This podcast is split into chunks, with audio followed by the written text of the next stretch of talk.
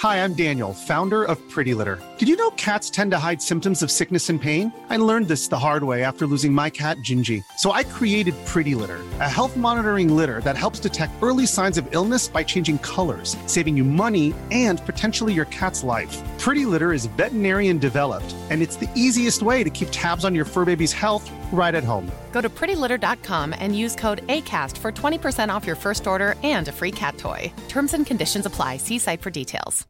Wow. Nice. Yeah. What you're hearing are the sounds of people everywhere putting on Bombas socks, underwear, and t-shirts made from absurdly soft materials that feel like plush clouds. Yeah, that plush. And the best part? For every item you purchase, Bombas donates another to someone facing homelessness. Bombas. Big comfort for everyone. Go to bombas.com slash ACAST and use code ACAST for 20% off your first purchase. That's bombas.com slash ACAST. Code ACAST.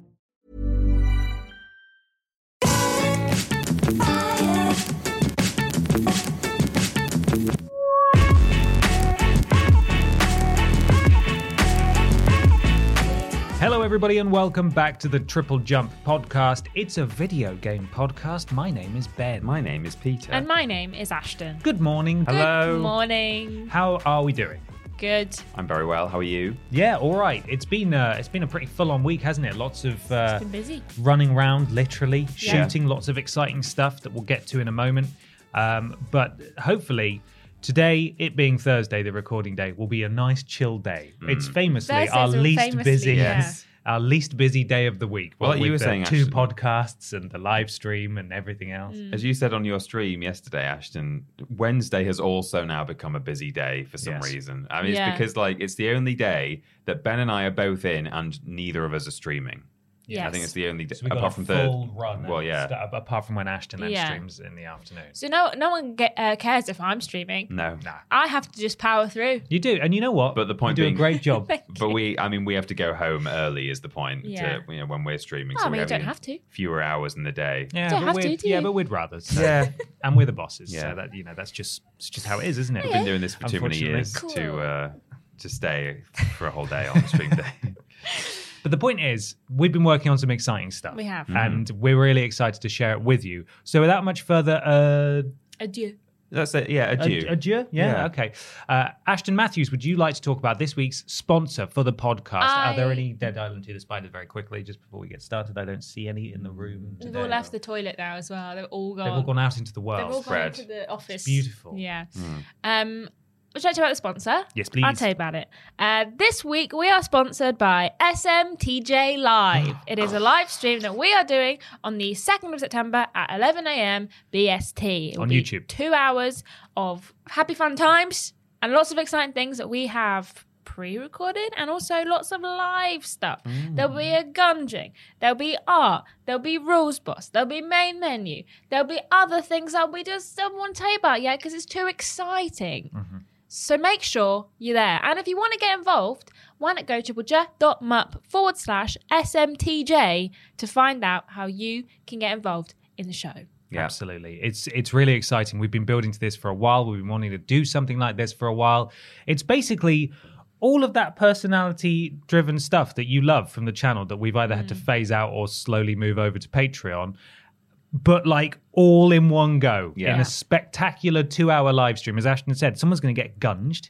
There's a mixture of pre recorded and live stuff. And we've been, that's the stuff we've been doing this week is the mm-hmm. pre recorded stuff. So we hope to see as many of you there as possible. And Patreon involvement is so important to It this. really is, yeah, uh, to justify us doing it, frankly. Um, and also, as you sort of alluded to, Ashton, there will be maybe mm, a special announcement or two as well at some Maybe point. perhaps possibly. So it is worth tuning in for uh, for that alone, Yeah. but Yeah. also for the rest of it. And I know that it's like 3 a.m. in America. Yeah. But hey, Come on. what a better way to start your day at 3 a.m. than with us. two hours of us running around. We wanted it to be a. Saturday morning show because that's you know something that we kind of allude to and, and have done over the years. But you know we we managed to keep it within Saturday morning in British time because it's 11 a.m. It's mm-hmm. only barely in the morning. Yes. So we moved it as late as we could to make it more bearable. So for Australians? Americans. You have you. you. have no excuses. No, you have this one this one is for you. Yeah. Uh, you have to be there, all of you, all of you Can I Australians. tell you a secret? Yeah. I I didn't know what SMTV was. Right. No, you didn't. That doesn't surprise And me. you guys kept talking about it and you were like, oh, I'll change the logo. And then you were like, this, this look good. And I was like, yeah, it looks great. It looks, yeah, so good. What, and then I thinking it looks 90s as Yeah. I was. Whoa! Peter! Wee, wee. Oh my He's God. gone right in. Apologies. He's gone right. All right, Wow. let me make a Did note a of that. swear on. word. Yeah. Um, four minutes in, gee whiz. Uh, Jesus. yeah, I didn't know what it was. Um, So confused now. We're allowed to swear on certain things I now. know. It confuses me. and uh, I so I've just been like smiling and nodding along. Mm-hmm. I obviously know that like Saturday morning triple jump and Saturday morning television, but I just didn't I didn't know what it was really. Yeah. So I've just been nodding along and agreeing with things this whole time. well, now you know. Yeah. Someone pointed out in my live stream on Tuesday uh, that you would have been three when it was on. Yeah. Right. Uh, whereas Peter and I grew up with, uh, if you're not familiar, if you're from a different country or you're young, or maybe really old. Very old, Uh, yeah. SMTV Live was Saturday morning television, I assume, live. It was on ITV or CITV. It was Hmm. hosted by Ant and Dec and Cat Deeley. And they had, it was like a, it was a mixture of cartoons and television shows and also some like live kid audience In a big live studio. stupid yeah. stuff like they had Wonky Donkey, which was I can barely remember. Did it involve a seesaw or something? No, I Am think I it was misremembering. It was um they would have like a, a sort of a, a beanie baby each week that was sort of customized. They they'd sort of edited it. Right. And you had to phone in and guess what it was supposed to be called and it had to rhyme. So Right. they had a donkey with like three legs and that was Wonky Donkey. It's Wonky Donkey, And then yeah. each week they would have a different one and it would be like, hey, and it would be like a like a Flippy Dippy. Yeah, but it it would be guessable. Okay, all It- right. it So it's got to be Yeah. Um, Hoppy Boppy. a, a funny bunny, maybe. So it- they'd have like a little rabbit, and it would be like holding a microphone doing stand up or something. And Gotcha. you had to go, uh, f- is it Honey Bunny? No, it's not Honey Bunny. Is it uh, a hilarious bunny? It has to rhyme, man. It Has to rhyme. Yeah. That's what Dec would do. See, I barely remember the actual show itself because I was just there for Pokemon and Digimon, Right. which was where those were shown in the UK on terrestrial TV. And I do remember Ant and Dec wearing like horrible Oh, yeah. knitted jumpers with like a Pikachu face on it, and they'd rub their tummies and go Pikachu, Pikachu, like that. Anyway, we're not doing any of that. That's No. why we're naming the show similarly because you know Saturday morning Triple Jump Live. It lends itself to it. It's going to be a smorgasbord of really weird strange things that we've pre-recorded and that's live and there are ways that you can get involved in the show before it actually happens like voting for who gets gunged etc but it's all done through the patreon. So if you go to that website ashton matthews tripleju.mp forward slash SMTJ. then you can go check out the tiered rewards. Please do check them out because if it does well we might do another one of these and we mm. hope you'll really enjoy it. It's a love letter to you our wonderful community. So we hope you're there on saturday the 2nd at 11 a.m. Yeah. And we are not going to stop talking about it until it happens. No. So, so be prepared to have this date and time drilled into your skulls in Mm. every video. Hey, what if we uh, sort of almost accidentally have enough of an uptick in patrons that we hit the 2,000 milestone or 1,000 milestone, whatever it was, and then Yeah. we have to put on Billy we have to put on Billy Fest afterwards. Yeah. That would be amazing. I would love the that. dream. Yeah. Uh, so yes, triplejU.mp forward slash SMTJ. Hmm. That's Sierra, Mike, uh, Tango. Tango, Juliet. Juliet. Juliet. There Wow. we go. Very cool. I was going to say Django. Django. Tango Django. I was yeah. That's from Wonky Donkey, isn't it? So there we are. That's our sponsor. It's actually real. A bit of housekeeping before we get to the podcast. Uh, triplejU.mp is where you can find all of our stuff. That's the YouTube, the Twitch, the Discord. You want a cameo from us. Our shop is triplejumpshop.com. New merch coming soon. And once again, the Patreon, patreon.com forward slash team triple jump. I don't think we actually name dropped or the, the, the link for that, but patreon.com forward slash team triple jump. There's a few Yeah. things coming out on the channel this week, or there's some things coming up. Isn't that right, guys? There Yes. is. We've got um, Gamescom opening night live. That's on the 22nd of August. I believe it's 7 p.m. BST. Tuesday. Yeah. Tuesday. Um, Tuesday. So we will, of course, be watching along at the, uh, oh, you know, the the fantastic high quality announcements and releases. Um, you know, really lovable and endearing men on stage, and maybe No. one woman. No. There is going no. to be an woman Is that there? has Is there already been confirmed announced. there's a woman? I'm pretty sure they that Jeff put a post up being like, "Here's the people we talk to," and I almost retweeted it being like, "A woman,", woman. but I didn't because I didn't want people to get angry at me. So you can catch us It's watching okay, that. we'll get angry at you if you Yeah, like. no, it's okay. I We'll, don't be, want that. we'll just be furious. I actively don't want that. Thanks. We'll be live reacting on the channel, probably on YouTube, right? Yes. That's Yeah. normally where we Be would do it. So um, yeah, check check that out. Um, Yeah, it's a worst games ever week. yeah. oh, it is. Yes. Uh, it's it's. I mean, it's out for patrons right now. See, this is why you need to sign up to our Patreon because you Mm. could have watched it already before this came out on Friday. Out for everybody else tomorrow on Sunday, and it's Irony Man. Iron Yeah. Man. It's Iron Man. Iron It is, Man. yeah. It's the actual Marvel Iron Man starring uh, maybe Robert Downey Jr. Who knows? You'll just have to watch and, and find out. Also, we sort of surprise dropped uh, Lord of the Rings ranked Yeah, we last did. week Oh, we because did, yeah. because it was suddenly ready and we weren't expecting it to be ready, so we didn't talk about it on the podcast. So every single Lord of the every single the Lord of the Rings video game ranked games ranked from worst to best is available on the channel. It's just the Lord of the Rings though, so we're not including the Hobbit and various other titles. There's like- Gollum in there. Gollum is not because it's not set during the events of the Lord of the Rings. It's Mm. set between the Hobbit and the Lord of the Rings, unfortunately. But it's a great list. It's an hour long, loads of Lord of the Rings stuff, and we know there's loads of ringers in the audience.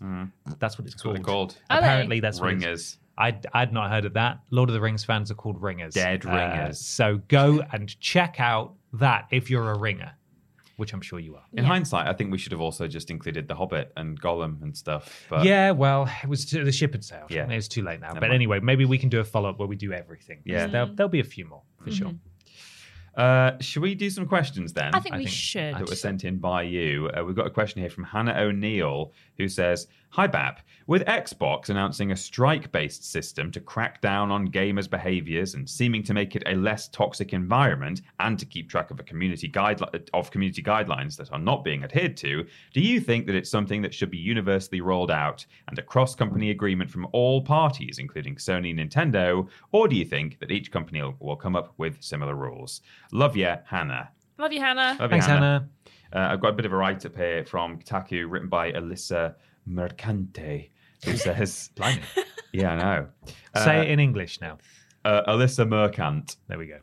um, who says, "Enforcement." This is from middle of the article. Enforcements will now include th- uh, strikes based on the severity of players' actions. That's a quote from Xbox. And Microsoft likens it to getting strikes on your driver's license, which in countries like the US can eventually result in the suspension of your license. For ex- this is a quote again. For example, a player that has received two strikes will be suspended from the platform for one day, whereas a player that receives four strikes will be suspended for seven days. The post detailed. Um, players have a limit of eight strikes. Once they reach that number, they'll be kicked off Xbox's social features, including messaging, party chat, and multiplayer, for one year from the enforcement date. Strikes remain on players' records for six months. And I can't help but wonder if Microsoft will eventually introduce its own version of a defensive driving course to help players knock a few strikes off their accounts. Hey, why not not be a dick? Hmm. Hmm. Yeah, here's Just how a little to thought. not be a dick. Yeah. So there we go. That's what's happening. I mean, I think this is a, a good thing, essentially, because hmm. video game communities can be toxic as hell. and, Yes. you know, They awful can. places. Um, so that's it's, it's definitely a good idea. If this had happened, I don't know, maybe five, even five years ago, maybe a bit longer, ten years ago, certainly. Um, I would have said, "How's that going to be enforced, though? Like, uh, you can report someone and say, like, oh, they did this and they said that, but you know, they could just as easily say, well, I didn't know, you know, and it's just like a dispute, his word against his or hers. Uh, however, nowadays we have the beauty of being able to very easily capture footage of things that are happening. Um, so it's probably going to be a lot easier to back up your claims that someone was being a dick uh, than it was, you know, less than a decade ago. Um, certainly in the earlier days of Xbox Live, for example. So that's a good thing. It's like enforceable. Um, it's clearly outlined, and I quite like that it's very kind of graded. Um, you know, you get you get a strike, you're banned for like a day or whatever, or you get you get a few strikes and you're banned for a week. I think that's better than if you get three strikes, you're off the the, the thing entirely. You don't get to Um, keep any of the stuff that you've spent years purchasing. and Mm, Yeah, so on. which I mean, obviously, don't be a dick, and then that Yeah. won't happen to you. But equally, I think you're more likely to get a change in people's behavior if they get a taste for what it was like to not be able to play games for three days or five days or whatever. And then they might think, oh man, if I was banned for like three months, that would be really rough. Maybe I should stop being a horrible person. A dick. So I think that's a really good way to do it, actually, is to like really break it up into eight levels, seemingly. Um, yeah, I think that's. It should hopefully work out well. Do I think that other people, uh, other companies will do the same? I No. think They shouldn't. No. It's Microsoft's Stop idea. it. Um, obviously, I don't think that it will be universally rolled out as a cross-company agreement because I think very few cross-company agreements happen at all. Really, um, you know, some relationships seem better than others. Microsoft and Nintendo maybe are more pally-pally than anyone else is with anyone else. Um, but there's no reason that Sony and Nintendo can't do their own thing. Um, I don't think even necessarily they will they will do their own thing in response to this. Um, but I'm sure just in due course, uh, you know, all of these companies are probably reviewing their their you know policies at various uh, intervals throughout the year, and uh, maybe they'll decide to change their own system at some point. But um, I don't think this is necessarily likely to affect Sony and Nintendo uh, or inspire them to change their own. But it would be good if it did. Yeah, hundred percent. Uh, there's no bad side to having this level of kind of involvement in the, the toxic culture from the big companies. It's a good thing, and it's glad to hear that they're doing stuff. From the like diagrams on their blog post that Xbox put out, it's it's quite an interesting. Uh, like blog post and some of the diagrams that they've put out are quite funny. Um, but it's like if you've got a bad gamer tag, that's one day. And if it's like increasingly worse, it's extra days. If it's like sexual harassment, it's an extra two strikes. If it's uh, hate speech, it's an extra four strikes. So it's good. I'm I'm glad that they're doing this, and I think it's going to be really good f as like a start to try and harbor the toxic gamers that are out there. But I do think that it's going to be a bit more difficult to catch people who say things over voice chat more than it is potentially things over uh, like just direct messaging and stuff. Um, All of the examples that they gave on like their end were things like gamer tag or gamer's picture or mess like messages that have been sent to someone rather than any kind of like tangible of like if you report them for being aggressive over uh, voice chat. Uh, I mean, I'm sure they might be able to. Like I said, there's more video recording that we can do. You can save like every 30 minutes, so it's not like you can not get it. But um, I do think that hopefully there'll be more of a, a reach out onto voice chat as well, because that does tend to be where people are their most vocal about uh, their opinions, and most of those opinions are wrong. Um, but I, yeah, I would like to see it roll out to other companies. I think that it is a good thing, and I think it would be great to, like you say, give people a very much obvious punishment of their bad behavior. They're from the looks of things, once they are banned for a day, they are given like a, a pop up, and the pop up links them to the terms of service and like Read this. yeah, basically Do it. From what they've said on their blog post, they're like once people are banned once, they tend not to reoffend because they learn They've and been also rehabilitated. they've been rehabilitated by reading our TOS. Um, all of it covered Please to cover. record yourself if you don't the read the. TOS, you're not allowed You'll back be in. unbanned if you yeah, send you us have a to do a if you- quiz at the end to know if you've read the whole thing. How many clauses are in the terms of service? Yes. Um, but yeah, I think it's a good thing. And if it helps, I would encourage other places to use it as well. Um, like I say, I think it's easier on console than it is on PC. So there will still be, uh, I think it'll be difficult on PC to do this because that's kind of down to the individual game at that point. It's not like a thing like Xbox. Um, but PC games still do it and they do it with cheating. So why can't they do it with uh, this as well? But and hopefully, and also, you can't kind of false report and then not get like Yeah. nothing bad happens. Um, but actually, I think you can if your reports are inaccurate. There's no cap on how many you can submit if they deem it as like not Right. um, report worthy. But you can appeal your reports and have the, the points taken away off of your gaming license if Okay. you want to. I would be I would be curious about because obviously they, they want evidence now for Yeah. people committing these offences. So, will there be a punishment for someone who's just griefing, just spamming stuff all the time, like spamming reports on people? Because it, it. I, it, it may well just be that it's set up so that it's harder for these people to grief, so they Yeah. won't bother, which is great. Um, my concern is that now that they because every every platform has has a policy for this stuff. They, Yeah. they- you know, it's not like Xbox is announcing the first one of its kind. It's just that they are perhaps making the process a bit more transparent so everybody knows where they stand, which is a, a good thing. So I, I don't necessarily think that uh, that other platform holders are gonna adopt a similar model because I think they their existing models probably work just fine, but I know that there is a great deal of frustration, especially by those who get banned for seemingly no good reason, or if mm. there is a reason, they can't talk to a person to appeal or work through the process. So that should probably probably be updated, if indeed this this process works properly. But anyway, my my concern is that because they're now doing this, are they going to hire hundreds of people to look mm. through all these reports, or is it going to be handled by bots and AI? Because as we working on YouTube have experienced time and time again, bots are terrible mm-hmm. and they do not understand nuance at all. They just they do not get it. We've had so many videos that suddenly just get marked as un, unsuitable for all advertisers, which is basically a death sentence for a video. So we have to take it down and re-upload it and hope it gets through this time. Mm-hmm. And then if you appeal it, it goes. It, it apparently gets reviewed by a person who will just immediately confirm that the bot is correct, Yeah. regardless of the context. You can't give any context. It's super frustrating. So it could well be that they end up making a flip ton more headaches for themselves by allowing, you know, by by streamlining this process even because who's going to be checking all this stuff? Yeah. Who's going to be mm-hmm. sitting there listening to all these recordings or watching all these videos? I don't think it's going to be a person unless it gets appealed.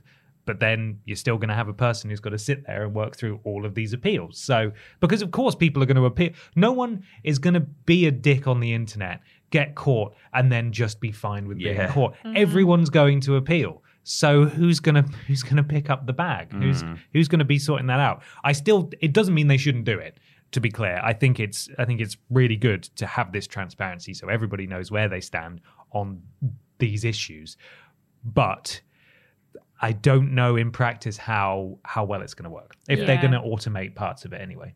For a long time, um, I couldn't have my name in my PlayStation Mm. um, user account. I was going to use my the same handle I use everywhere, which is that Peter Austin. And I don't know if somewhere in there there's a combination of letters that pro- maybe in a different language means something offensive or something, but it, it just wouldn't allow it for. It might have even said for for profanity, um, and then eventually I could have it. I don't know what it was, what changed, um, but it just shows that like yeah, there's no room for nuance. I follow um, Star Wars Explained on various platforms, and they made a Threads account, and uh, or it, their Instagram was banned temporarily because Star Wars Explained has sex in it. Oh, for God's Yeah. sake! Um, eventually, it was brought back, but this is the kind of thing you're dealing with. You know, um, something can get picked up, and a robot will go, "Yes, you're right, human who reported this. That is terrible." And actually, it's not. Um, The famous one from back in the day was on Xbox Live where someone from Scunthorpe got banned Oh, yeah. because they listed their home address as Scunthorpe and that has a naughty word in it. Mm-hmm. And Xbox Live was like, you can't say that. You can't say that. Yeah. You, and I think people from Fort Gay as well in America Right. were also being banned. And it's Yeah. like, just robots are These are real stupid. places. The robots are stupid. You know, you can't trust the robots to do this stuff. No. yeah. Uh, so hopefully it all works out. But uh, you- this is this is good news. This It great. is good news. It Good. is. It's time, everybody, to do something that we have never done before on this show. It's brand new, a segment that we're just starting out. Hopefully, you guys like it. It's called What We Playing. Hmm. It's what we play in time. Time to talk about the games, what we have been playing. Peter Austin, what have you been playing? Played a couple of things this week. I have rolled credits on Crash Bandicoot 4, and uh. I've had a really nice time with that, as I've said, past couple of weeks. But I only picked it up as kind of a filler thing. I wanted to play something that, that I just know, and I maybe I suppose I had a bit of an itch just to play a bit of Crash Bandicoot. But no, I didn't expect to play the full thing, and I did, and I really had a great time with it. So that was that was a nice little thing to do. Also, I'm kind of just I'm waiting on payday to buy a new game that I want to play. Like I I I kind of thought after I finished Crash, actually, I was like, oh, so I'll play a game now that I've been, you know, I've got a list of games that I want to play, and I went on my library and I realized, oh, actually, I've been good and I've not bought a game and not played it. So all the games that I have wanted to play, I've bought and mm. then played, mm. um, and all the ones that are very much on my list, I haven't yet purchased, which surprised me. I thought there'd be a whole bunch of stuff on there that I've, you know, you buy stuff and then you don't yet, you don't have time to play it. Mm-hmm. So I am waiting for payday. Mr. Um, no backlog over here. Yeah, Yeah, exactly. Well. Mr. No paid for backlog. You think you're better than us, huh? Mr. Massive Backlog, but uh, yeah, I've just not spent any money on it. Um, but I have also been playing um, Death Bulge Battle of the Bands, which I won't talk too much about because I've got kind of a well, I wouldn't say a vested interest, but it was it was developed by a group of my friends. Um, but it was also like one of the uh, best new coming new new releases on Steam that week and Oh, stuff. So amazing. it's not like you know I'm I'm talking about I'm talking up some tiny little indie game that like is of no significance. But yeah, it, it did really well, um, and uh, I bought it and streamed it for one session. I'm probably not going to carry on streaming it, but I've carried on playing it in my own time. I'm having a really good time. It's not my kind of thing at all. Uh, you know, it's not the kind of thing I would pick up necessarily. Um, but because it's a, um, it's like an RPG, turn-based combat. It's almost like Right. um, it's a bit Final Fantasy VII ish, as, as that's the the kind of game that comes to mind. And it's about bands, is it? yeah, Is it's it a bit like uh, Brutal Legend? um, it's more like um, I guess it's a bit yeah, it's like Brutal Legend in in that sense of like you're using music as as your attacks and stuff. Um, but yeah, it's more of a an RPG style um, where you you know it's kind of top down and you're walking around and then it's turn based battles.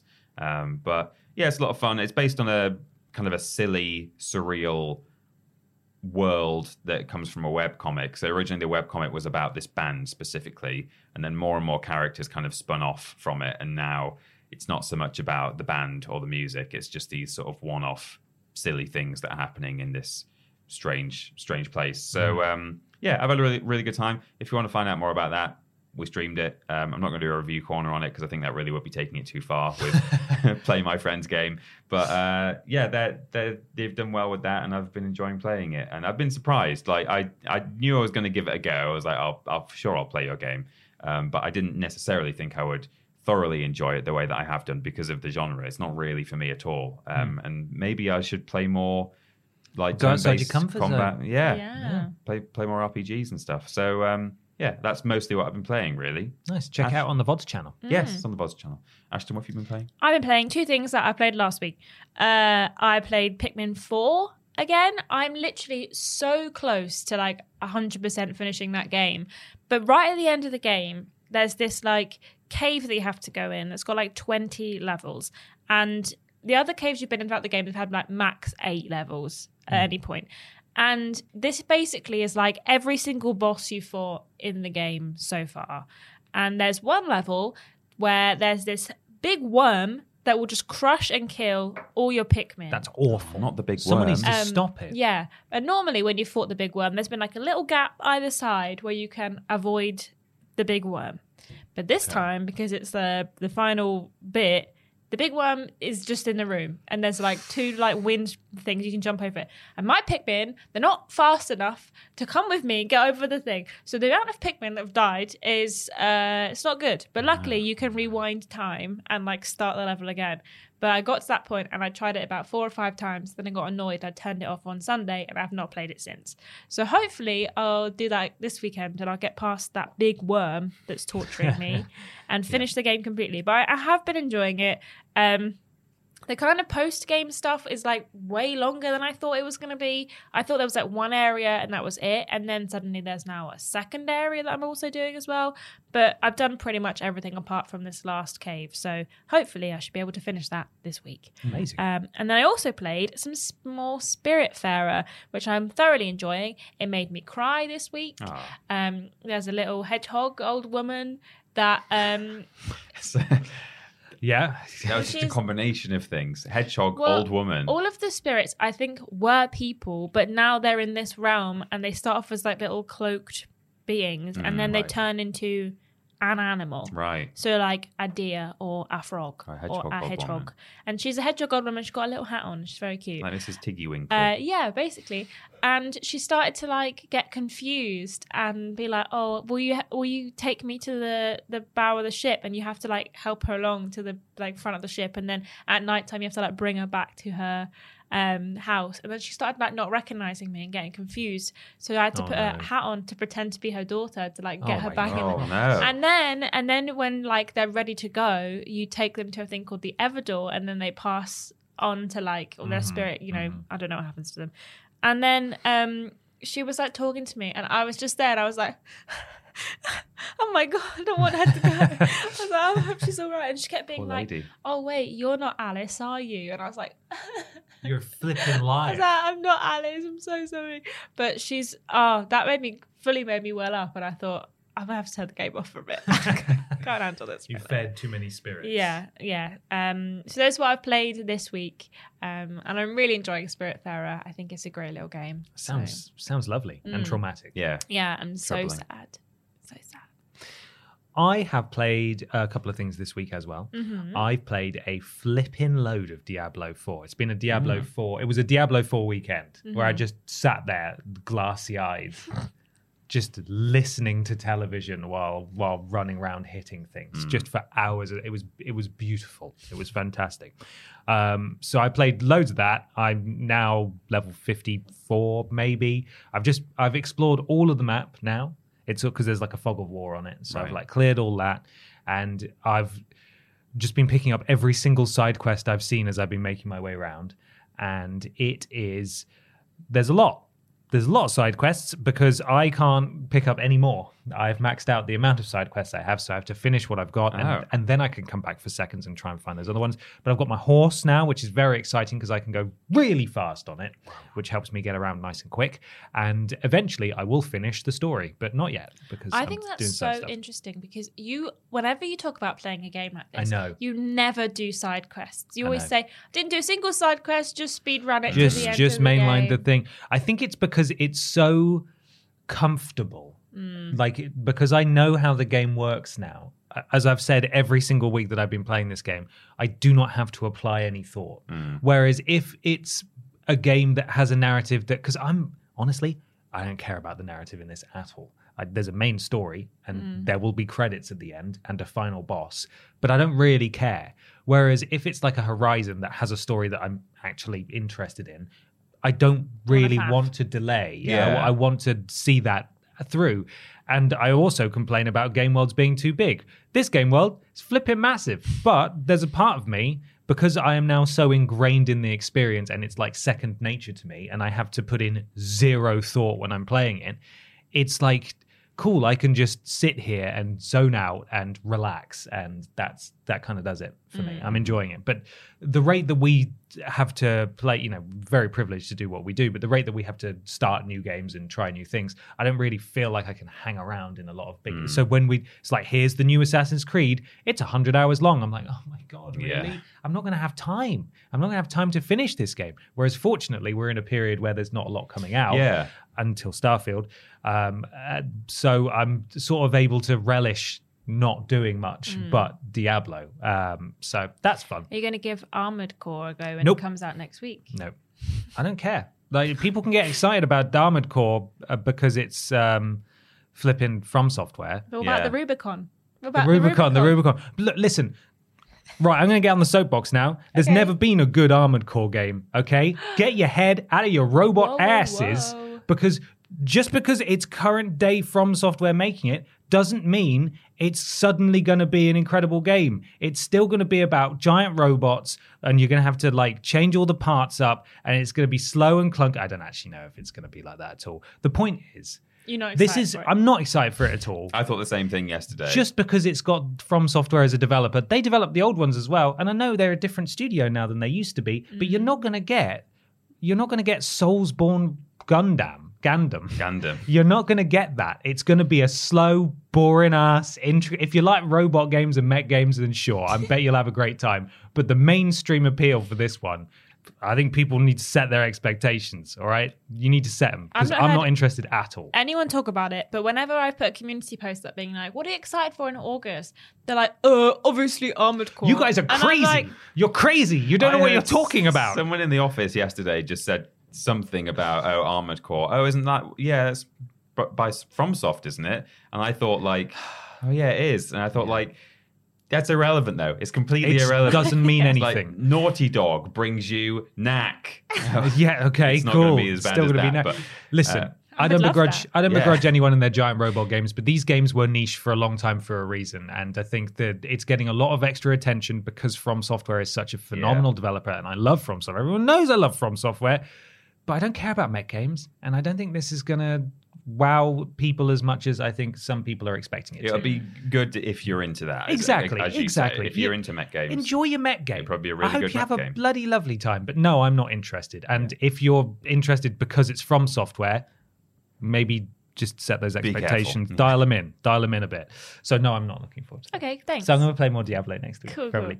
Uh, I I played a little bit of WWE 2K23 because uh, I had a couple of people over, and we did a ridiculous match where it was Kermit the Frog, uh, Elmo, uh, SpongeBob SquarePants, and I think Eddie Guerrero, the real wrestler Eddie Guerrero, facing each other in various ridiculous forms of combat, and Did you that make was them or download just them? downloaded them. Mm. But they, that was really fun. I mean, It's such a stupid game, and the people I was playing with had never really played wrestling games before, so they were just mashing buttons and having a great time. So mm. I think that says a lot for WWE 2K23.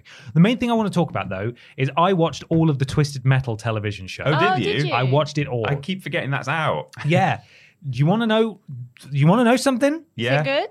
I I really enjoyed it. Oh, Really? wow. I really enjoyed it. Gosh. It is, as you might have been able to tell from the horrible teaser we got at, at uh, Yeah. oh, whatever it was, Summer's Games Fest. Yeah. Um, it's like it's very self-aware and it's intentionally over the top and hokey and it is a it's a bit naff. I don't care about twisted metal but i enjoyed the tv show. It's got some surprisingly famous people in it. Obviously anthony, anthony mackie's in it. Uh, samoa joe's in it as well. I think sweet tooth is great. I think honestly it, because it's set in post-apocalyptic america it kind of gave me the impression that that's sort of what I would want from a Borderlands TV show. Mm. Yeah. Because the the humor is crude, the violence is like massively over the top. It's so gory and absurd. And I was very surprised by how much I actually kind of enjoy as it went on. Like the first few episodes I was like this is rubbish, but like I'm having a nice time watching Is it. there much driving in it? Because ironically, It- all the promotional material I've seen, I don't think I've seen anyone in a Yeah, car at any not- point. There is there is a lot of driving in it, but there's not a huge amount of vehicular combat Right. until like maybe the last episode. Mm. All right. It's all about the world and the characters, which is maybe why I enjoy it so much. Because Yeah. if it was just about okay, time to have a death race in a car park every single episode, I wouldn't be too interested. But it builds up its world quite quite nicely, and it's it just it deals with the absurd world it's established just like without batting an eyelid that you just sort of you sort of buy into it like oh yeah sure okay there are like Yeah. death cults running around all over the place and you know stringing people upside down and there there is a a cult of astronaut people who left a note on this man wrapped in tinfoil that says please don't touch him he's ascended to the moon like Right. yeah sure you know that's just what happens in this world yeah. I was very surprised by uh, Twisted Metal, and if you're if you're that way inclined, I would recommend you give it a go because it's it what I liked quite about enjoyable. Mad Max Fury Road. Actually, is all the well, all the Mad Max stuff really, but like the kind of the weird tribal aspect of post-apocalyptic, like people doing stuff Mm. like that, like you know, a- ascending to the moon or whatever. Yeah, Yeah. I think that's interesting that people there's a bunch of crazy people in the post-apocalypse. So Yeah, it was good. I I recommend it. I recommend it. Uh, some people will probably hate it, but I imagine those people probably don't like Borderlands either for similar reasons, Mm. where it's just it's just that kind of silly. Uh, but there we are. That's everything. I've talked for for far far too long. My Mm. apologies. well, shall I do question two then? yeah, It's from Rock Reese. Hey Bap, following the release of Baldur's Gate 3 and it's apparently being one of the most definitive RPG experience in vi- experiences in video games, the thing that's really caught my attention has been the industry's reaction to this, with some of the biggest devs coming out to implore gamers to temper expectations for the scope of games uh, scope of game ever existing again. For this scope of game ever existing again, sorry. Some seem like good points, but uncomfortable devs have been almost excusing the fact they can't or don't want to try to make a game like this, citing the infrastructure of the industry as their reasoning. My question to you all is Do you think the games industry should learn and step up from Baldur's Gate 3, or like many devs, do you write it off as an anomaly that will not happen again? Question mark. Thank you, Rock Reese. Thank you, Rock Reese. Thank you. it seems like slightly defeatist in a sense. Like the fact that it it has been done, I don't see why. I I can understand um, developers maybe saying, don't think that this is like the first of what is going to become completely normal mainstream gaming all the time. Uh, that's a perfectly reasonable thing to say. But like. It's been kind of weird seeing what some developers have been saying about this. Have you seen like I can't think of a, a specific example uh, to you know It's dob like- someone in, But... It's like when Elden Ring came out, Yeah, and people were like, yeah. uh, "Well, actually, it's actually not that good." Yeah. Um, which I think is like the weird. That's the weird bit of it. Like the tempering expectations thing is one thing, but when Yeah. they're like, "Well, actually, if you if you were educated like I am as being a game developer, you realize it is actually not that good." Yeah, and some from like reasonably well-known studios as well. It's not just like some like upstart indie developer coming out and saying, "A- "Actually, if you knew about development, you would know X, Y, Z." Like there've been some relatively high-profile people, or at least high-profile companies, members of their staff, saying that uh, uh, it's not feasible. Um, even kind of like actually being. Uh, not aggressive, but uh, but but putting down uh, Baldur's Gate three and, Yeah. and the team, saying that it's almost irresponsible that they have done this and kind of like How set- dare they? Yeah, exactly. You can't set the bar that high. it's ridiculous to to to say that. Like as I say, it's it's totally fair enough to temper people's expectations and say, look, don't get too excited thinking that this is the future of gaming and that all games are going to be like this. But don't like have a go at someone for having made a very successful game with a huge scope uh, uh, and you know the ability to do all kinds of cra- crazy things. And uh, you know, I think although I've not played Baldur's Gate three yet, and I don't know if I will, I, I may or may not. Um, I think it sounds really fun. Um, the fact that you can solve problems and uh, do do ridiculous things to to get around stuff, very much in a tabletop D and D fashion. I think that's what they've emulated really well. Um, I saw a screenshot the other day where someone had stacked 47 crates on top of each other and we're using it to like climb up a cliff or something, you know, and it's just stupid that you can do that. But that's not something that developers should be public publicly kind of admonishing almost. I mean, those are the extreme examples. It's not something that's happened a lot, but it has happened in a few places. Um, yeah, it's fair to temper expectations, but don't don't be down on this game for having done a good job. Mm. So like people are covering their own asses like ahead Yeah. of time. And I don't necessarily think that these devs are to blame. I think that they're just aware of like the people that they work for and what they will see, well, Baldur's mm. Gate did that. Let's do that too. That worked really well. Mm. You know, let's just you you can just put that in our game, can't you? It's kind of I think also what they're trying to temper and like that's this is a really like this is a game that's done some really cool things, but we can't do that. That's yeah, it's not going to work. Saying it to the superiors Yeah, rather than to the consumer. Exactly. But I do also think that maybe this. I feel like every year a game comes along where it's like, this is going to real step things up. This is like the next step in gaming. And then every other game comes out and we enjoy it. And then next year another one will come out. This is the next step. I wish all games should be like this. But the thing is, not all games are going to be like this. And as much as it would be great if other RPG developers learn and develop things like Baldur's Gate, we kind of don't want that. Everyone's got to do their own thing. And as much as people have enjoyed Baldur's Gate 3, and I'm very jealous of everyone who's played it so far, I've not given it a go yet. Um, I I do think that maybe it's not a bad thing that these devs have said, you know, that's really good, but we can't or we don't really want to do that because that's not really our thing. Um, and if you like a game like that, go play Baldur's Gate 3. You know, not every RPG can be like that, can or will be like that. Um, so as much as it would be nice that there's a step up from uh, everyone else in the games industry that meets to what happened with Baldur's Gate 3, I think it's a bit of an anomaly in terms of the success that it's had and how much people have enjoyed it and how much freedom it gives to players.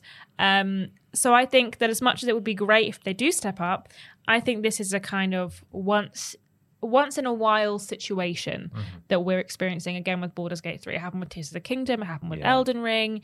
These things will keep happening and they will shape the industry in the future, but we're not going to see anything like Baldur's Gate 3 or I mean Elden Ring or Tears of the Kingdom for a good while because obviously things like this will take ages to develop. Larian Studios did a fantastic job of Baldur's Gate 3 and it's gone down really well and it's really great. We'll see if the console version lives up to the PC version, which I think is maybe going to be a bit telling in terms of how other devs might react to that. Um, and how the gaming industry will react to that because if it works really well on PC but it doesn't run on, on console, that's then when we have the like, oh, we had to temper our expectations. This a is bit. why we can't keep doing this. Exactly. future games. yeah. Exactly. So I think it's great this happened, and hopefully people will learn from it and develop uh, this like freedom level that Baldur's Gate 3 has given players. But also, I think that it is fair enough for the devs to say that we we cannot do that. We cannot do that. Um, but I also think it's it's bad to just slag off a game just Yeah. because it's, people are saying it's really Yeah. good. Because that's what people are that that's what the general gaming audience are are clinging to. It's it's the most vocal people the one mm. who are essentially just th- slinging mud at it mm-hmm. for for no good reason. It would be very easy just to say well why don't you just make better games then in response to this? But realistically these developers publishers they're in very different situations. They've got different budgets. They're they're, they're making very different genres of games that you know because d&d does let you do pretty much anything. Yeah. and mm-hmm. this is a d&d game so it follows that that would be how Baldur's Gate 3 is and they've done a phenomenal job of of making that the case. But not every genre not every developer not every studio is going to be able to do that for a variety of factors outside of the you know the fact that Baldur's Gate 3 is just it's it's lightning in a bottle almost. Um, however, I don't think that you would you would want to draw attention to the fact that you can't make something like that. Beyond just you know why don't you not be loud and rude to this game that everyone loves? Why why would you want to draw attention to the fact that you can't make this? Why wouldn't you just sit there and like applaud the applaud Larian Studios for everything that they've done and everything they've accomplished with Baldur's Gate 3 and just kind of let them have this moment that Yeah. they have mm-hmm. earned it's it's just not necessary because it it is exactly like the Elden Ring thing Yeah. where developers was were saying well I mean if we had a flipping map that vague in Assassin's Creed we'd get we'd get hanged drawn and quartered you know it's like you didn't have to say that it doesn't mean that you're not correct but it does make you look bad Yeah. and I don't know why you wouldn't It makes you look think that. jealous. And Yeah, it makes Exactly. you It look, does make you look It makes you look uh, petty petty. Yeah. it's it's unnecessary and uh, like I I do feel for them because they are different situations. Larian Studios developed and published this game themselves. They had an extensive period of early access. I don't know what their funding situation was like, but also I don't want to take anything away from Baldur's Gate because it deserves all the accolades it's getting and it deserves the attention it's getting. I just think the developers that have spoken out really didn't need to and some of them th- there's there's a variety of people who have spoken out for for different reasons and some as you guys have said uh, it's just listen guys we we can't make a game like this. It's just not possible. Imagine if you just stacked loads of crates in the next call of duty and Yeah. hopped over the fence and sprinted off north. Like you can't you, we can't do that. We'd That's get just, told off if that that's just not how it Mark. works. You just can't do that. Uh, and then there are some who are like the elden ring folks who are like this is how dare you make a game so good that we couldn't possibly you didn't need to say anything Yeah. Are you not embarrassed? because the worst part of the core gaming audience are going to grab hold of that and just Mm-hmm. think just say horrible things and it just wasn't necessary this game's amazing and it should be praised for being amazing that's it Mm. Yeah. so I wonder maybe the next game with such levels of freedom will be this thing that Peter Molyneux is sort of uh, starting to Yeah. say things about. Have you What's- heard that he's doing? No, I haven't. Peter What's Molyneux- Peter Molyneux What's up he to? He's doing always now? up to something. He's got something in the works. I think that's all that's been said, and uh, it's, it sounds like the kind of thing he would do. He'll he'll he will release that game where you can drop an acorn and an oak tree will grow in the road over the next several years. In current day game development, that would probably be the only thing that game would be capable of doing. Yeah. Mm-hmm. Because that's such an involved part of the of the engine that Yeah. you, you couldn't bugger off and do other stuff. You just have to watch this tree grow. Yeah. Yeah. And that'd be it. That's mm-hmm. Peter Molyneux's game. Yeah. Tree growth. Tree growing Tree grower. simulator. Yeah. Curiosity, what's inside the tree? I'm interested to see if Starfield will be compared fairly or unfairly to the RPG elements of Baldur's Gate 3. Obviously, we don't know what Starfield's going to come out like. I'm sure we're going to hear more about it this week because we always hear about Starfield all the time. Review code, I believe, is going out today. Oh, is it? To certain outlets. Yes. So hopefully we'll start to hear a bit more about it very soon. But I'm interested to see how uh because they always be like, Oh, you can do whatever you want in Starfield. They're like, Oh, it's Well- brilliant. And now I'm I've kind been of saying that since Morrowind. Yeah, exactly. yeah.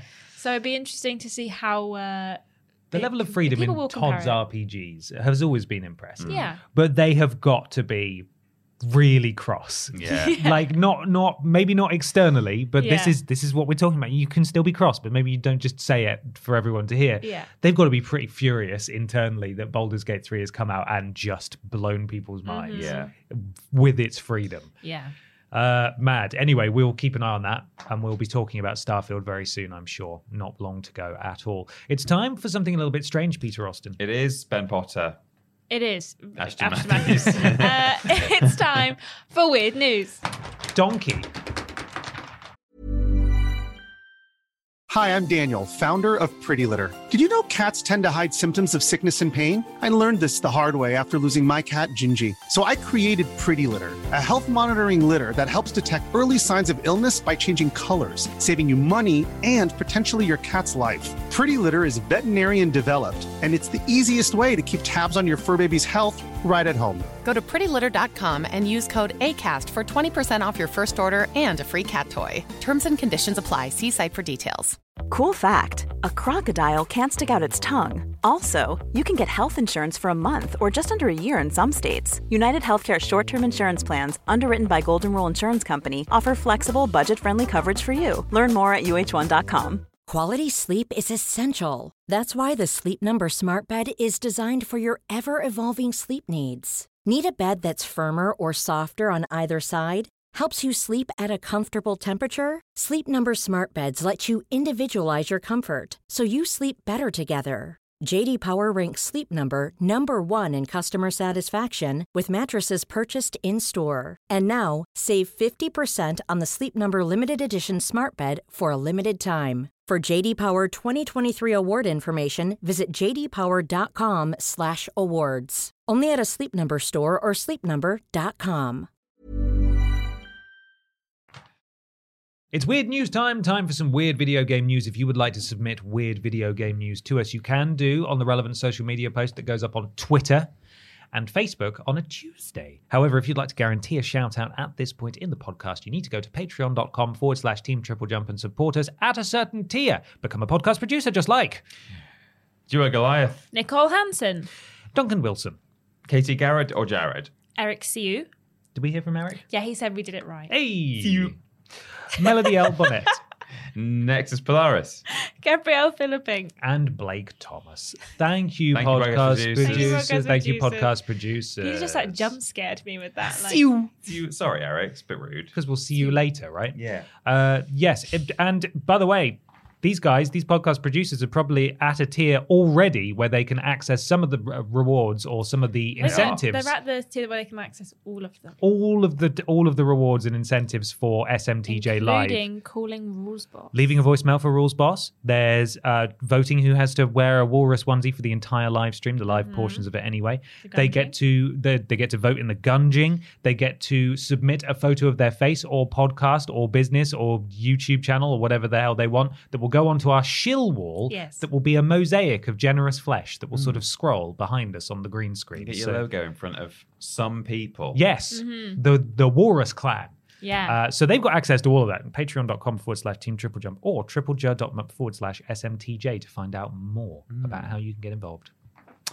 Peter, Yep. you got weird news? I've got some weird news that was sent to us by Lloyd Williams Lloyd? uh, on Facebook. Facebook says that Lloyd is a top fan. Yes, Wow. Lloyd. Thanks, Lloyd. Yes, Lloyd. This is according to Kotaku.com, um, and it's written by Ashley Bardhan, who says, I mean, this isn't even news really, but uh, I thought it was. It's a good write up. Okay. Uh, Overwatch 2 Steam reviews are predictably brutal. Say porn is the best part. Subheading Blizzard's first person shooter is having a tragic Steam launch. Oh dear. Um, so, Blizzard added first person shooter Overwatch 2 to Steam on August the 10th alongside its stacked Invasion chapter. And, and the game is already getting review bombed to the lowest circles of hell. The contentious but relatively. The contentious. The contentious but relatively still tremendously popular shooter Okay. was previously only available to download for PC on Blizzard's proprietary online shop, Battle.net, which does not allow users to leave public comments.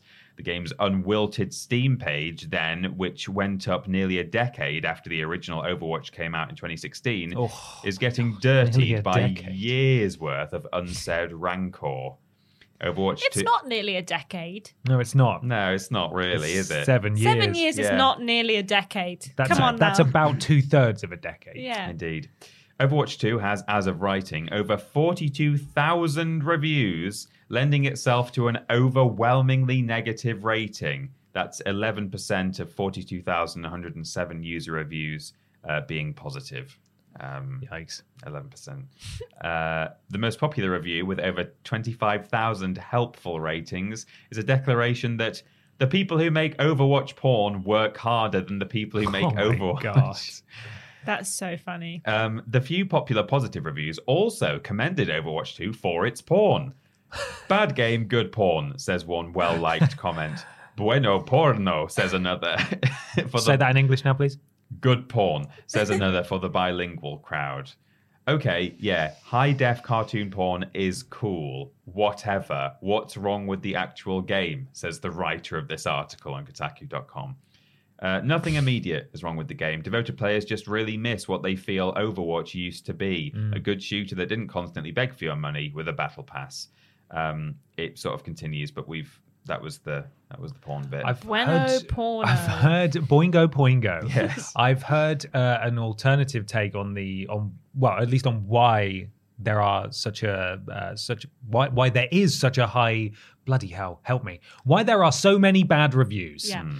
It's because you remember when we were talking about how uh, Blizzard and China, a company within China, fell out, and it was because there was a miscommunication or a mistranslation of something, and now you can't play Blizzard games in China. Well, this is the first opportunity. Apparently, that Chinese players of Overwatch have had to vocalize their frustration at the situation. right. So it's essentially been review bombed. In addition to people just being genu- gen- generally annoyed by the Bueno state of. Overwatch 2, bueno porno. But is it to play? I mean, devil's advocate. Yeah. Very much the devil we're dealing with Sure, here. But uh-huh. is it Activision's fault? Activision Blizzard's fault that? I mean, they. I know they had the falling out, but it's not their fault No, that China then said it's not their fault. but- Chinese people but can't this play. is the first the first Hmm. avenue that Chinese players have been able to to um, say, "I'm really cross. Pay attention to us, Blizzard," Yeah. and that's why they've they've influxed with. I don't know if they can be completely reviews. angry at their government and be fine with it. So I guess Blizzard. Hey, there's a lot of anger going around. Yeah. yeah, they can't review bomb the Chinese government. No, exactly. Bueno porno. bueno porno. Ashton. I have some news submitted by David Lever. Comes from Games Radar from by Dustin Bailey. Hamilton has an official Roblox game, and I'm just about ready to throw away my shot. It's a reference to oh, the Oh, okay. musical. Right, Say, don't waste a shot. Yes, um, you collect shot. characters like James Madison and sing at redcoats until they explode into coins. Hamilton Simulator is a Roblox game officially licensed from the hit musical, which sees you collecting the founding fathers with the best DPS ratings in order to have them sing at redcoats until they explode into coins. Yes, I'm just as confused as you are. As with any Roblox game, you can uh, go out and try it for yourself for free, but unless you're a Roblox diehard, I'm going to bet the 29 second trailer below is all you'll need to see. Yeah. Did you say this is official? Yeah, it was licensed to buy the musical with company that's all round good and doesn't exploit children. Roblox. Roblox. Roblox doesn't exploit children. No, what are you talking about? Did you did you say Roblox exploits children? not Roblox. not Roblox. Roblox doesn't exploit children. But we can don't get something children else. to make their games. And I've never seen a child with- exploited by Roblox before. The No. the child It's 'cause they exploiting try and keep it secret. game. Yeah. um, just seeing the idea of the musical boiled down to a game that includes collecting a legendary Angelica Schuyler with a 1.2 1.20k DPS rating is a moment I may never recover from. Damn it! What, what does what mean? The one point two. Okay. One 1.2k 1.20k d- a damage per second rating. Is that the letter O or a zero? oh Is it Zero. 1.20 Sorry. thousand? 120? 100 120 th- 1.2 No, 1,002. thousand. One- How mu- 1.2k is 1,200. How much? but what does that mean? But there's an extra In mo- zero there, so how is that 120,000? I'm going to need to see a scale. Like, I don't know what 120,000 DPS means in Roblox compared to, say, a gun. DPS or a gun. good. Yeah, what is it? Um, Hamilton Simulator was created by Super League, a creative service agency that specializes in building Roblox games on metaverse platforms like Roblox, um, or building games on metaverse platforms like Roblox for brands and IPs like Hamilton. In short, it's a marketing exercise, but admittedly, one that's weird enough for me to be writing about it right now. So I suppose that demands some sort of congratulations. The quote from Hamilton creator Lin Manuel Miranda: "The partnership, this partnership highlights the creativity and limitless fun made possible by artistic collaborations across mediums." Um, which Hamilton creator says in the most press release quote I've ever heard in a press release. um, I can't wait to see how people will shape their adventures, forge new connections, experience Hamilton in an entirely new and interactive way. God, was that written by an AI? It does feel like it. Personally, I'm just trying to picture the nine year old who gets way into historically themed musical theatre as a result of playing a Roblox game.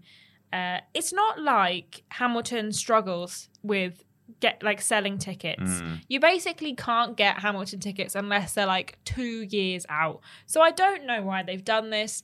It's so weird. It's so random. And of all the places that you could have decided to put your your musical on.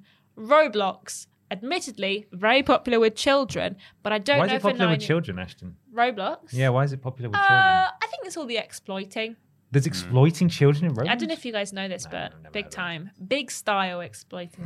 It's popular with Put it on Fortnite. At least people who play, some people who play Fortnite can actually afford to put, like buy tickets. The the kids on Roblox, they've just got loads and loads of Robux they can't spend. They're being exploited. else. They haven't got any money. Yeah. They're going to their mum and dad They literally are being exploited. "Hey, I've just been exploited. Now can we go see Hamilton?" I'm just, Mum, can I log on for a for a quick being exploited, please? Yeah. Okay, but only half an hour of being exploited, Yeah. please. No more after that. My favorite part of that of the trailer Hmm. for that is where it shows the different characters you can get, and they're like these are all significant historical figures, and it's like common is is under Yeah. one of them. like this one. This guy's only it's rated James common. Madison, common. It's great. Like Yeah. it's yeah, he's he's not a rare one. No. you can you can get James Madison's anywhere. It's I, fine. I just can't get over the fact that the robot Roblox character model is actually the Roblox character model. It's been like that for years. It Mm-hmm. that's how it's meant to be, and it looks like a placeholder, and it always has Yeah. done. Why are they so thick? They look like that Kanye uh, thing. Yeah. You know when he had that massive outfit on, whatever it Just was. rectangles. Yeah, yeah, so weird. it is weird. Roblox, eh? Whew. Good stuff. My weird news comes. Oof. My weird. Didn't they change that? Did Oh, they, did they, they? still oof They stole it, didn't they? Did they? Yeah, I'm pretty sure that they, they the, the oof sound came from a YouTube video from like 10 years ago Oh, that they stole and the guy who said like that's that's me making the oof but it was like That's my oof. that's my oof Can't do it. I'm almost certain they stole it Ah, It's a great noise. I'm gonna Google that just to make Yeah, sure please that do. I, but I'm pretty sure that they did, did Roblox steal Oof? yeah My weird news comes from Steven Skodes at sskodes8 on Twitter.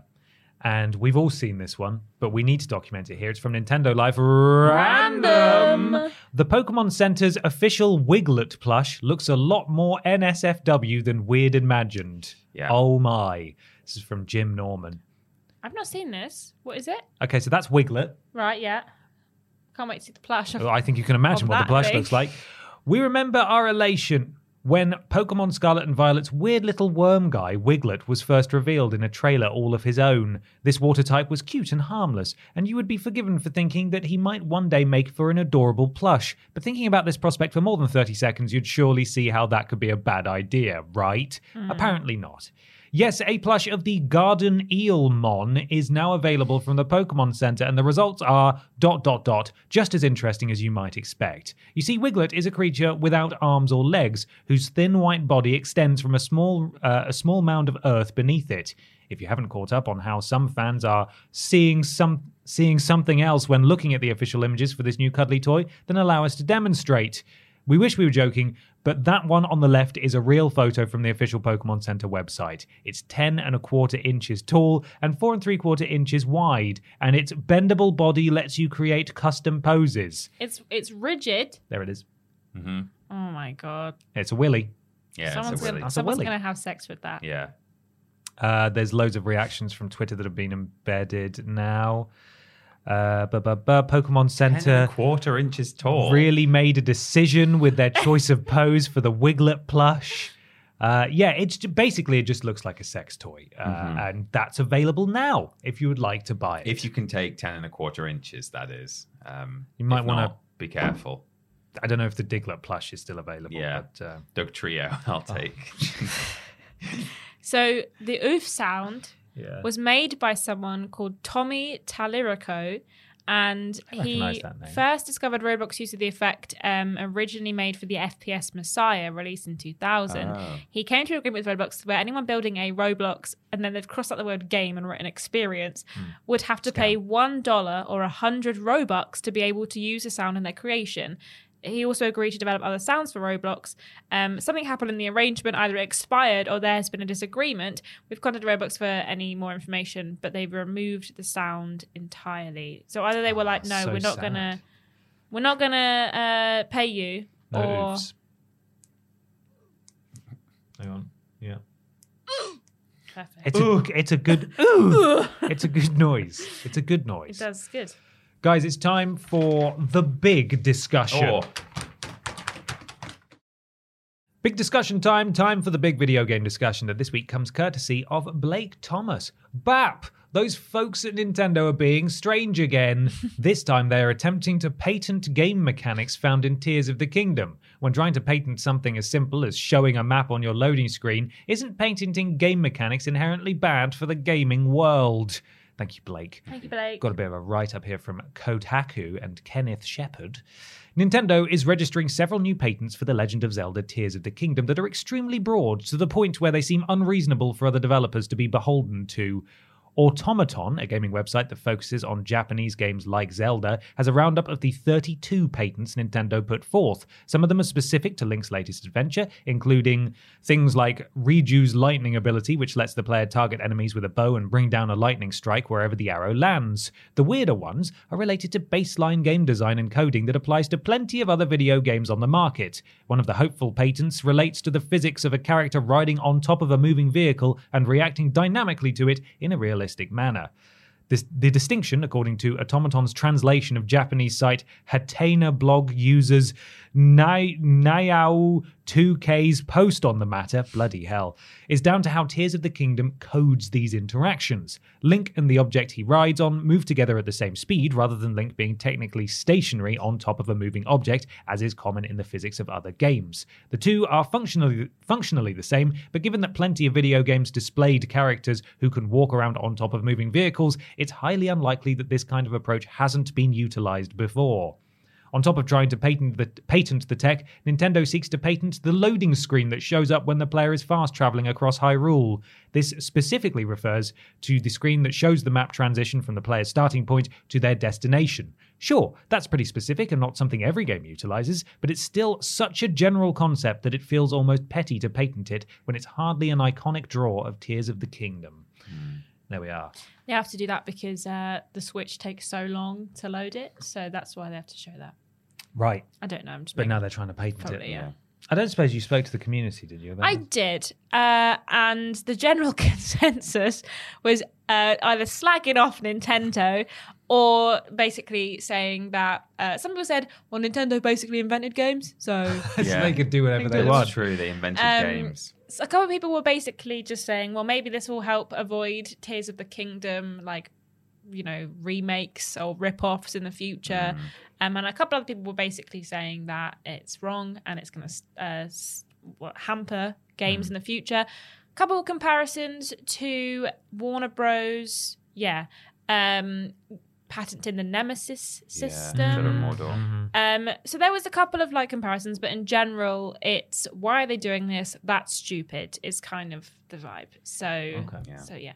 Peter, what do you think? I agree that it's kind of stupid. I don't like mechanic uh, patenting. I think obviously protect your sort of IP in general, get all your trademarks for, you know, you don't want someone to perhaps make a video game about uh, a surrogate father and his daughter moving through the post-apocalyptic wasteland, for instance. No, you don't want to copy The Last Hope. No, yeah, Dead Zone do Dead Zone that. Survivor. Yeah, son of war, war of Zeus, War of Zeus, son of child. yeah, um, but uh, I think actually uh, patenting mechanics is problematic. I wouldn't mind so much if patents that were put in place were at least for stuff that is consistently being reused. Um, perhaps even in other games owned by that company who owns the patent. So, for example, Nintendo might put map loading screens in other games. Um, and at least then you're getting something out of it. And those mechanics are being enjoyed by gamers in multiple games across various years. But an issue, I've got an example here. Remember the um, uh, Eternal Darkness sanity meter? Um, that was patented by Nintendo. Um, there's a description here from Google Patents of exactly what they patented. Um, a video game and gaming system incorporating a game's character sanity level that's affected by occurrences in the game, such as encountering a game creature or gruesome situation. As the character's sanity level decreases, gameplay is affected, such as by controlling game effects, audio effects, creating hallucinations, and the like. In this- Game affects. yeah. Perfect. Uh, in this context, the same game can be played differently each time it is played. Um, that has only just expired, I believe, like a year or so ago. Um, I don't quite know how games like uh, Amnesia got around that. I guess it's like having a sanity meter rather than just Yeah. getting scared in game. Or ch- calling it something slightly different. Yeah. Like a, men- like a mental meter or like yeah, maybe so. Like there are probably some ways around it. sanity meter. And similarly, Bandai Namco uh, did uh, they patented loading screen mini games until 2000 and is it five or 15? It was in that article I think that you just read. Yeah, it was quite a while they Um, had it. Yeah, I used to so, love those. Those were great. But that's the thing. So that's the difference is that Bandai Namco continued to do those for quite a long time. I remember that uh, I think all of the Tekken games might have had a lot of the Ridge Racer games yeah. them as well. Um, so at least you know every time uh, they brought a game out, uh, or a, a lot of the time, you'll be able to enjoy your loading screen mini game, and it's like, okay, they patented this, but they're using it, and I get to enjoy it every time they release a game. But the uh, the sanity meter of Eternal Darkness, I don't think ever was used again by Nintendo for for a game. And meanwhile, there are games like you know the Arkham series might have enjoyed having an actual meter for sanity or, or something like that, or maybe not the Arkham series, but other horror games. Um, so that's it's a shame when things get patented and then not used. Um, you could even possibly say the same about Shadow of Mordor's Nemesis system. You know, there were those two games, and then what? Warner Brothers haven't used that since, and it's such a good system. And I think a lot of people enjoyed it. It was one of the favorite people's favorite things about that game uh, or those games. So it would have been great for something like Gotham Knights, yeah, which is also from Warner Brothers. exactly. So Uh, but never mind. that's where my main concern comes from. I think generally it's just it would be better if people didn't uh, patent mechanics at all because the more kind of uh, well, the more mechanics that are available to the whole gaming sphere, the more we can all enjoy them and have interesting combinations and things like that. Uh, but at least if these things are going to be patented, I sure hope that Nintendo uses the flip out of them in all sorts of games and not just in Zelda. I also don't think that these things are specifically new in Tears of the No. Kingdom. Like, I know that some of it is literally the coding itself, but some of them are so vague and like general that when I look, I was like, well, I don't feel like you invented that. That doesn't seem like a new thing. Like you know, being able to stick things together. People have been doing that in Garry's mod for like twenty years, so that's not new. Can't be the first time that an arrow has done a lightning strike. No, either. Yeah. I can't. I don't think. Mm-hmm. I mean, maybe it's like, oh well, you know, the, it might be a lightning arrow, but it's not brought lightning down from the sky. Well, even but then, I bet even there's a then, game like, somewhere Absolutely, and I do think that it's such a weird thing for them to do, and like, like you say, it, it's just going to hinder other people because as much as it's great that you're like, well, you can't rip us off. It also stops people from taking any inspiration from your game if there's hmm. m- massive elements that they can't put in their game. Um, loading screens, there's always going to either be something on a loading screen. Imagine if someone patented that you can't put tips on your hmm. loading screen or you can't have images or like anything on your loading screen. That's just ridiculous. That's like, what are they supposed to do? Just have a black screen? You want a hmm. black screen? Do you, Nintendo? That's what you want? You're going to take everything away from us? Huh? Yeah. What's We're next? patenting loading. Yeah, you can't. No more main load. menus. You can't use the word loading in your game. Mm. Um, I just, I do think it's absolutely ridiculous to patent some of this stuff. And like you say, protect your IPs, protect what you've got. Brilliant, but you, I just don't feel like in a, an industry like video games, you have the right to patent a mechanic. Consoles are different. You have the right to patent, you know, the way a console is made and you know that framework but you do not i think have a right in such a creative sphere like gaming to patent mechanics it's Can't do it in movies. that's can what I was going to say. It's like make, writing a movie about like a bear and being like, we've patented all movies about bears. You can have bear no in your more bear movie. Or movies. slow motion shots. Yeah, or- exactly. Yeah. Or like Lens flare. view. yeah, exactly. Th- It's because it's a creative medium. Everyone's doing their own thing, and yeah, there's always that. Um, what's the word that you say? Where it's Clap. like, no, no, no, no. you both think of something at the same time. Oh, parallel, Parallel inversion. Parallel Invention. invention. Yeah. That's going to happen all the time. And if you're saying that something can't happen because it, you did it first, which I again don't think you did, um, then you're just stopping an entire section of people being able to to do anything about that, which is so rubbish, so rubbish. Um, and I don't know if these patents have been approved, and I'm hoping No, they no, haven't, they haven't. Unfortunately not. I'm hoping that most of them will be denied, but like I say, maybe you know Nintendo did actually invent gaming, so maybe it's their right to do that. um, We should say, I suspect you don't actually have to have done something first to necessarily patent it. I don't know. as you Maybe you, patent do. it. I think Yeah. I think you can as long as you have a reasonable claim to Yeah. it. Like Yeah. you've, you've at least done it, Mm. then you yeah. Yeah. None of us are, uh, are law experts. We're not legal boys and girls here, No. so we don't know the the true ins and outs. But yeah, as you said, Ashton, hopefully the the the patent office, whoever's receiving this stuff, will know enough about the subject matter to to dismiss the more obnoxious ones. Uh, and if not, that there could be some sort of public petition or appeal to get some of those patents taken away. Because if there's one thing we know about Nintendo, they are fiercely protective of their IP and then presumably by they extension love a copyright strike. Their their patents. So yeah, like they they are they're a very litigious company, and this could be extremely dangerous. And it's obviously of concern to developers and publishers because Nintendo are giants in the industry, and they can throw their weight around more with regard to this sort of stuff. And they can and have and will go after people that they they identify as it's almost like the the bot identification stuff we were talking about from earlier. Like they mm-hmm. won't they won't discriminate. They won't they won't be able to distinguish they won't pay attention to nuance if you use it they will come Well, after didn't you they copyright their own stuff? yeah they copy they they've uh, Yeah. they've they taken down, down, a bunch of their own videos, videos. on their own channels before because they rely so heavily on that system Yeah. it's it's absurd and this is this could be extremely damaging it's not gone through yet and and hopefully it never will we hear about and we've spoken about patents before like that that are either completely weird or quite insidious. You know sony's done a few that where people are like hang on you want to try and monetize gaming how?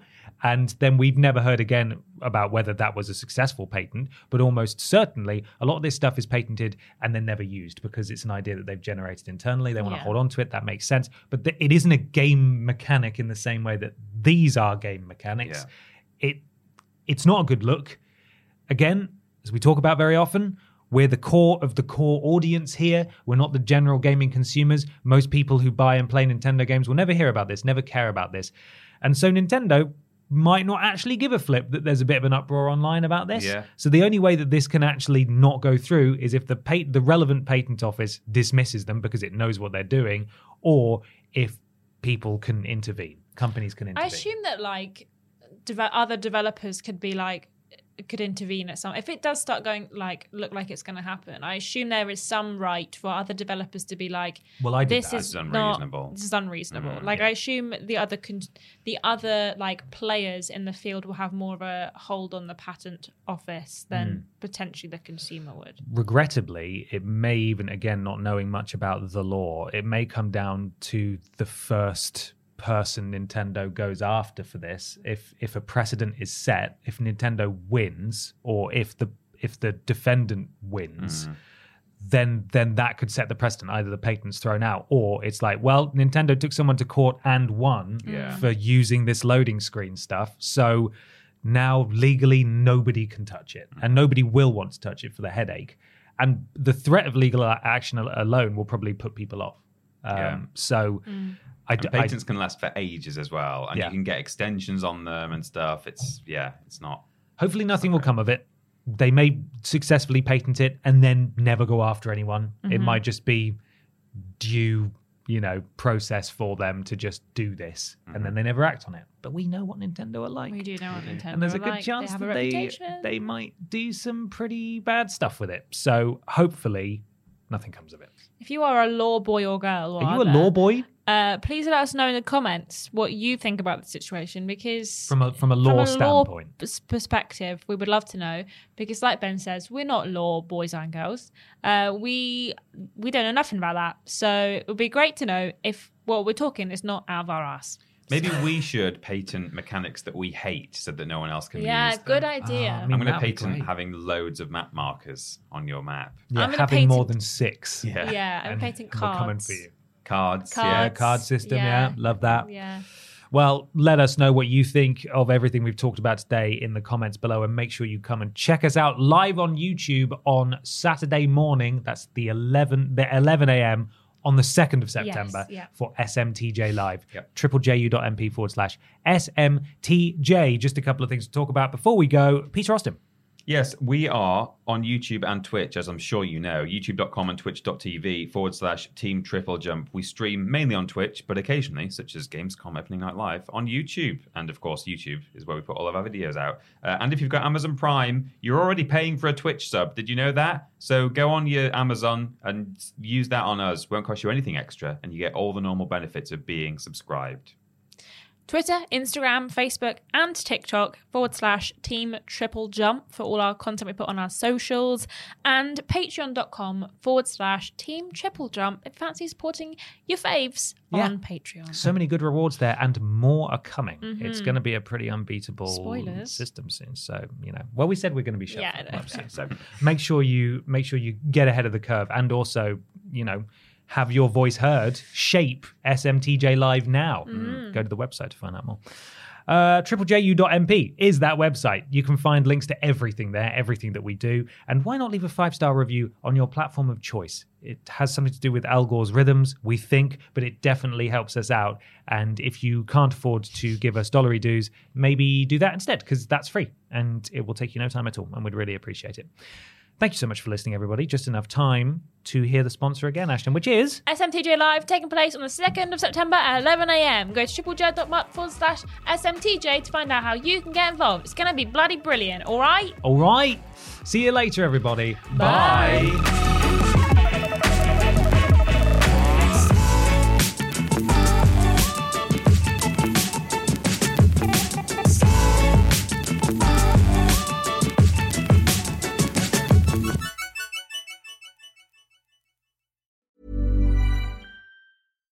Hi, I'm Daniel, founder of Pretty Litter. Cats and cat owners deserve better than any old fashioned litter. That's why I teamed up with scientists and veterinarians to create Pretty Litter.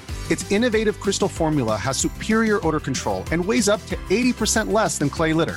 Pretty Litter even monitors health by changing colors to help detect early signs of potential illness. It's the world's smartest kitty litter. Go to prettylitter.com and use code ACAST for 20% off your first order and a free cat toy. Terms and conditions apply. See site for details. Hey, it's Paige DeSorbo from Giggly Squad. High quality fashion without the price tag? Say hello to Quince. I'm snagging high end essentials like cozy cashmere sweaters, sleek leather jackets, fine jewelry, and so much more. With Quince being 50 to 80% less than similar brands. And they partner with factories that prioritize safe, ethical, and responsible manufacturing. I love that. Luxury quality within reach. Go to quince.com slash style to get free shipping and 365 day returns on your next order. Quince.com slash style.